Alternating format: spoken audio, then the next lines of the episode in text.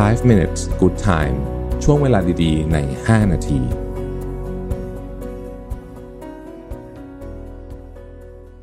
สวัสดีครับ 5 minutes นะครับ คุณอยู่กับประเวทหานอุตสาหะครับ วันนี้จะมาชวนคุยถึงวิธีการในการจัดการเรื่องเงินนะครับ ในช่วงเวลาที่ต้องบอกว่าเข้าของแพงนะครับ แล้วก็ตลาดการลงทุนก็มีความผันผวนสูงนะครับ ก่อนอื่นเนี่ยผมมาสรุปเร็วๆก่อนว่าตอนนี้เรากำลังเผชิญกับสถานการณ์อะไรบ้างนะฮะราคาพลังงานยังอยู่ในระดับที่ค่อนข้างสูงนะครับ แล้วก็การชดเชยต่างๆ จากภาครัฐเนี่ยจะเริ่มน้อยลงนะครับ อันนี้เป็นทุกที่นะเพราะว่าการชดเชยเนี่ยมันมันใช้เงินเยอะนะฮะพลังงานมันเป็นของที่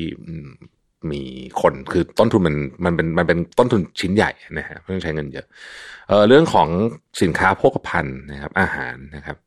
ซึ่งก็ปรับราคาขึ้นมาเยอะมาก ยกตัวอย่างเช่นเอ่ออย่างเอ่อน้ำมันปาล์มเนี่ยน้ำมันที่เราใช้น้ำมันปาล์มเนี่ยนะฮะเอ่อแปดสิบสามเปอร์เซ็นต์บางปีนี้นะครับ ขึ้นมาเยอะมากนะครับ แล้วก็เเอ่อมันก็จะมีปัญหาอะไรที่มันแบบนึกไม่ถึงเช่นอยู่ดีอินโดก็ไม่ให้ส่งออกน้ำมันปาล์มทั้งที่อินโดเนี่ยเป็นคนที่ส่งออกน้ำมันปาล์มเยอะที่สุดในโลกนะฮะก็ทำให้ราคาน้ำมันอย่างอื่น ที่เป็นน้ำมันที่เราใช้ทำอาหารเนี่ยก็แพงขึ้นไปด้วยนะครับน้ำมันปาล์มก็อยู่ในไบโอดีเซลก็ยิ่งไปกันใหญ่เลยนะครับราคาเอ่อปาล์มที่เมืองไทยเนี่ยกิโลละสิบสองบาทเนี่ยเข้าใจว่าเป็น all time high เลยนะครับไม่เคยเห็นสูงขนาดนี้มาก่อนนะครับ อันนี้ก็เกษตรกรก็จะได้รับประโยชน์ไปสำหรับเกษตรกรที่ปลูกปาล์มนะฮะแต่ว่าสำหรับคนอื่นก็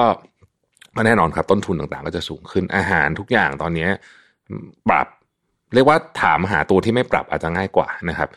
เพราะว่าส่วนใหญ่ปรับกันเยอะมากนะครับ อาหารแล้วก็แม้แต่กระทั่งพวกสบู่แชมพูเนี่ยเดี๋ยวก็จะต้องราคาขึ้นนะครับ เพราะว่าอย่างสบู่เนี่ยในนั้นก็มีส่วนประกอบของน้ำมันปาล์มนะฮะคือคือเอาเอาปาล์มน้ำมันมาใช้เหมือนกันนะปาล์มน้ำมันจริงๆเป็นตัวหนึ่งที่น่าสนใจ เพราะว่ามันไม่ได้อยู่ในแค่ แค่น้ำมันที่ใช้ทอดหรือในไบโอดีเซลนะมันอยู่ในเครื่องสำอาง อยู่ในของใช้ประจำวัน อยู่ในขนมคุกกี้ช็อกโกแลต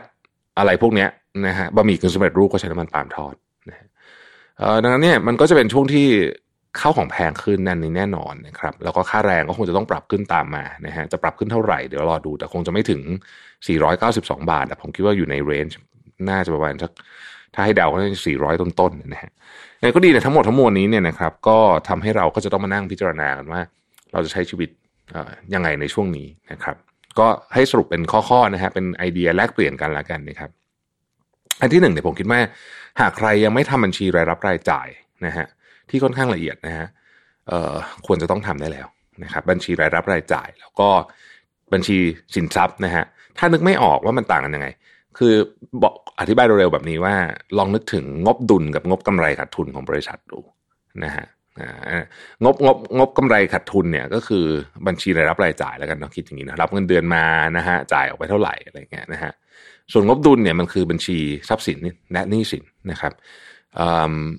ซึ่งความมั่งคั่งของเราเนี่ยก็คือถ้าเปรียบเทียบกับบริษัทมันก็คือส่วนของผู้ถือหุ้นนะฮะเปรียบเทียบอย่างนี้คือว่าทรัพย์สินเท่ากับ หนี้สินบวกส่วนของผู้ถือหุ้นใช่ไหมอันนี้ก็คือทรัพย์สินเท่ากับหนี้สินบวกกับความมั่งคั่งของเรานะฮะอธิบายอย่างนี้อาจจะอาจจะเห็นภาพมากขึ้นเนี่ยนะครับต้องบันทึกนะครับแล้วก็ไปดูว่าตอนนี้ทรัพย์สินทั้งหมดที่เรามีเนี่ยมันอยู่ที่ไหนอะไรยังไงบ้างนะครับลองมารื้อดูสักทีหนึ่งนะฮะผมคิดว่าเป็นโอกาสที่ดีในการจัดการบางทีมันอาจจะมีอะไรหลายอย่างที่เราแบบเฮ้ยอันนี้อันนี้น่าจะทำอย่างอื่นได้มีประโยชน์กว่านี้นะครับ อันนี้เรา ควรจะไปขายอะไรแบบนี้นะฮะลองดูนะครับอันแรกก็ทำบัญชีนะให้ละเอียดก่อนนะครับ อันที่สองเนี่ยลองพิจารณาดูว่ามันมีหนี้ก้อนไหนไหมนะฮะที่เราสามารถที่จะทำให้มันสบายกับเราได้มากขึ้นนะครับ คือขั้นตอนนี้ก็คือเช่นรีไฟแนนซ์เนี่ยก็คือวิธีการหนึ่ง หรือไปคุยกับแบงก์ก็ได้นะฮะเพราะว่านี่หลายอันเนี่ยถ้าไม่ถูกจัดการให้ดีเนี่ยบางทีมันจ่ายดอกเบี้ยแพงเกินไปนะครับ ดอกเบี้ยกำลังอยู่ในขาขึ้นนะฮะแม้ว่าธนาคาร ของธนาคารประเทศไทยอาจจะยังไม่ขึ้นดอกเบี้ยแต่ดอกเบี้ยจริง ๆ มันขึ้นไปแล้วนะครับ เพราะฉะนั้นเนี่ยดอกเบี้ยนโยบายก็เรื่องหนึ่งดอกเบี้ยในตลาดก็อีกเรื่องหนึ่งนะครับดอกเบี้ยยังไงมันก็ขาขึ้นตอนนี้นะครับแน่นอนอยู่แล้ว เพราะฉะนั้นเนี่ยการไปบริหารจัดการหนี้ให้มีประสิทธิภาพสูงสุดเป็นเรื่องสำคัญมากนะครับ เป็นเรื่องที่สำคัญมากนะฮะอันที่สามฮะตรงไปตรงมาช่วงนี้เนี่ยอะไรที่มันยังไม่ต้องใช้เงินได้เนี่ยก็เลื่อนไปก่อนนะครับ ของใหญ่ๆอะไรพวกนี้เลื่อนไปก่อนนะฮะ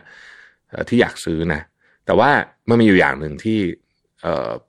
ถ้ามันไม่แพงจนเกินไป ผมก็คิดว่าก็ก็ทำก็ได้นั่นก็คือ อะไรก็ตามที่เกี่ยวข้องกับประสบการณ์นะครับเพราะว่าเวลาเลื่อนประสบการณ์ไปในบางทีเนี่ยถึงเวลามันมันมันไม่ทันละนะฮะมันมีมันมีเวลาของมันอยู่เหมือนกันนะฮะที่ที่จะต้องใช้ต้องขึ้นอยู่กับแต่ละคนด้วยนะนะครับเอ่อข้อที่สี่ฮะลองจัดข้าวจัดของดูนะครับ นี่เป็นเวลาที่ดีมากในการในการบริหารจัดการชีวิตในเชิงว่า จะทำยังไงให้เรารู้ว่าเรามีอะไรอยู่ที่ไหนบ้างนะครับ บางบางคนยังงงๆนะไม่แน่ใจอะไรอยู่ที่ไหนบ้างช่วงนี้ก็เป็นช่วงที่ดีนะครับ ของอะไรที่ไม่ใช้ก็อ่าถ้าขายได้ก็ขายนะครับ ถ้าขายไม่ได้ก็เอาไปบริจาคก็ได้เพราะถ้าเกิดเราไม่ใช้แล้วเนี่ยเก็บไว้ก็เท่านั้นแหละนะฮะเก็บไว้ก็เท่านั้นแหละ ข้อที่ห้านะครับ ต้องยังไงเรื่องของการลงทุนเนี่ยยังไงก็ต้องทำนะฮะเพราะว่ายิ่งเงินเฟอ้อสูงเนี่ย วิธีการที่จะเอาชนะเงินเฟอ้อได้ก็คือผลตอบแทนของเงินเรามันต้องเยอะขึ้นนะนั่นก็คือการลงทุนให้ดีนั่นเอง ช่วงนี้นี่ก็คงต้อง ใช้เวลากับการลงทุนเยอะนิดหนึ่งนะครับแล้วอย่างผมบอกไปในตอนต้นว่าตลาดมันผันผวนนะฮะในสภาพตลาดแบบผันผวนแบบนี้เราก็จำเป็นจะต้องให้เวลาในการดูให้ละเอียดมากยิ่งขึ้นไปอีกนะครับพูดง่ายก็คือช่วงนี้ลงทุนยากนะครับแต่ก็ต้องลงทุนอยู่ดีนะครับการลงทุนไม่ได้หมายความว่าเราจะต้อง actively ลงทุนตลอดเวลานะต้องอธิบายแบบนี้ก่อน การถือเงินสดก็เป็นกลยุทธ์หนึ่งในการลงทุนเหมือนกันนะครับดังนั้นเนี่ยถ้ารู้สึกช่วงไหนมันเฮ้ยมันควรถือเงินสด นะฮะก็ถือไม่เป็นไร แต่ว่าเราจะต้องอยู่ในการลงทุนตลอดเวลา ไม่ได้แปลว่าเราจะต้องลงทุนอยู่ตลอดเวลานะไม่ได้หมายความเราต้องซื้อของซื้อซื้อหมายถึงซื้อขายหุ้นตลอดเวลาไม่ใช่อย่างนั้นนะหรือซื้อขายกองทุนตลอดเวลาคำว่าลงทุนตลอดเวลาคือเราเราอยู่ในโหมดของการเป็นนักลงทุนตลอดเวลา แต่ว่าณขนาดนั้นอาจจะเป็นการถือเงินสดหนึ่งร้อยเปอร์เซ็นก็ได้ถ้าถ้าเราอยากจะถือนะฮะความหมายคืออย่างนั้นนะครับอีกอันหนึ่งที่ผมคิดว่าน่าจะช่วยได้ นะครับน่าจะช่วยได้ก็คือ ลองหารายได้เพิ่ม เข้าใจว่ายากนะคือพูดแบบนี้ปุ๊บทุกคนก็แบบโอ้ยรู้อยู่แล้วล่ะนะก็เข้าใจเข้าใจว่ามันยากนะฮะแต่ว่าบางทีเนี่ยในช่วงเวลาที่ยากลำบากนั่นแหละนะมันก็ต้องมันก็ต้องหาวิธีสู้กันไปนะครับหนึ่งในวิธีการที่จะช่วยได้ก็คือการหารายได้เพิ่มนะฮะทรัพย์สินของเราจะแล้วแล้วก็ที่เราหารายได้เพิ่มเนี่ยถ้าเราใช้น้อยๆนี่จะยิ่งดี เพราะว่าทรัพย์สินของเราเนี่ยมันจะเพิ่มได้จากการลงทุนก็แน่นอนส่วนหนึ่งนะแต่ว่า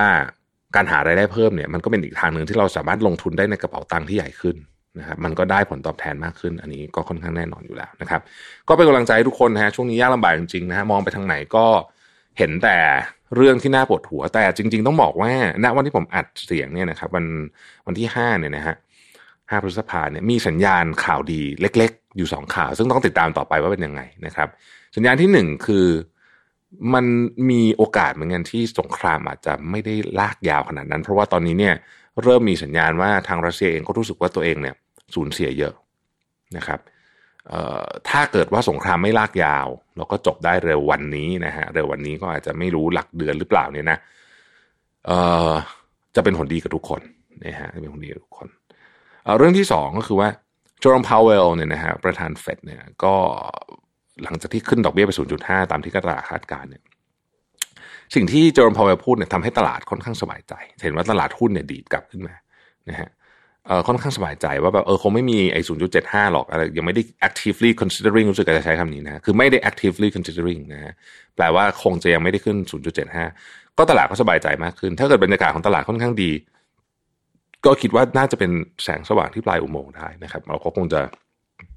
เห็นจุดต่ำสุดของ ของของ